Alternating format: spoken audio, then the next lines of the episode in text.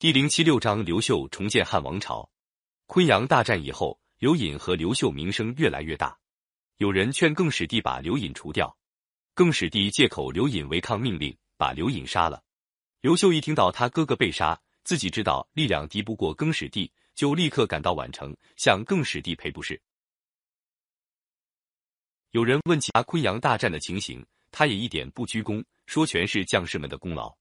他也不敢给他哥哥戴孝，照常吃饭喝酒，有说有笑，一点也不流露出他忧伤的心情。更始帝以为刘秀不记他的仇，反倒有点过意不去，拜刘秀为破虏大将军，但是毕竟不敢重用。后来长安攻下来了，王莽也给杀了。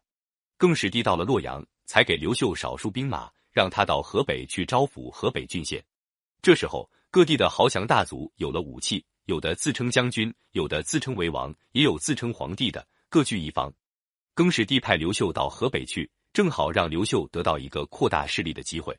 他废除王莽时期的一些苛刻法令，释放一些囚犯，一面消灭了一些割据势力，一面镇压河北各路农民起义军。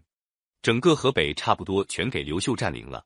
公元二十五年，刘秀和他的随从官员认为时机成熟，再号自立为皇帝，这就是汉光武帝。更始帝先建都洛阳，后来又迁到长安。他到了长安以后，认为自己的江山已经坐定，开始腐败起来。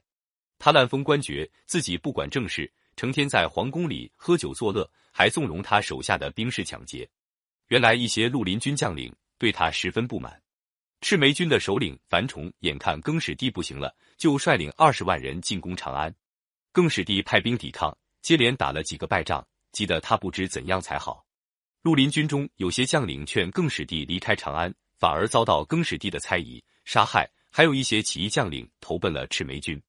更始帝内部一乱，赤眉军就顺利的打进了函谷关。赤眉军决定推翻更始帝，但是樊崇他们不能摆脱汉朝旧贵族正统观念的影响。定要找个姓刘的做皇帝。当时赤眉军姓刘的一共有七十多个，其中有个十五岁的放牛娃刘盆子，据说跟西汉皇族的血统最近，就硬把刘盆子立为皇帝。赤眉军打进长安，更始帝逃到城外，樊崇派使者县令更始帝在二十天内投降。更始帝没法，只好带着玉玺向赤眉投降。赤眉军进了长安，声势浩大，可是几十万将士的口粮发生了困难。富商和地主趁机囤积粮食，长安天天有人饿死。这样一来，长安的混乱局面就没法收拾了。樊崇带着军队离开长安，向西流亡。但是别的地方的粮食也一样困难，到了天水一带，又遭到那里的地主豪强的拦击。樊崇只好又带着大军往东边来。汉光武帝趁着赤眉军进长安的时候，占领了洛阳。他们一听到赤眉军向东转移，就带领二十万大军分两路埋伏在那里。汉光武帝派大将冯异到华阴，把赤眉兵引向东边来。冯异用计把一队赤眉军包围在崤山下，他下了战书，跟赤眉军约定时间和地点决战。老实的樊崇不知道敌人的计策，派了一万多赤眉军发动进攻。冯异先派出少数兵士对敌，赤眉军看见汉兵人少，就全军出击。没想到冯异的伏兵上来了，打扮的和赤眉军一模一样。双方混战在一起，分不出谁是赤眉兵，谁是汉兵。赤眉军正在为难的时候，打扮成赤眉军的汉兵高声叫嚷着投降，投降！赤眉军兵士一看有那么多人喊投降，没了主意，军心一乱，这一支赤眉军就被缴了武器。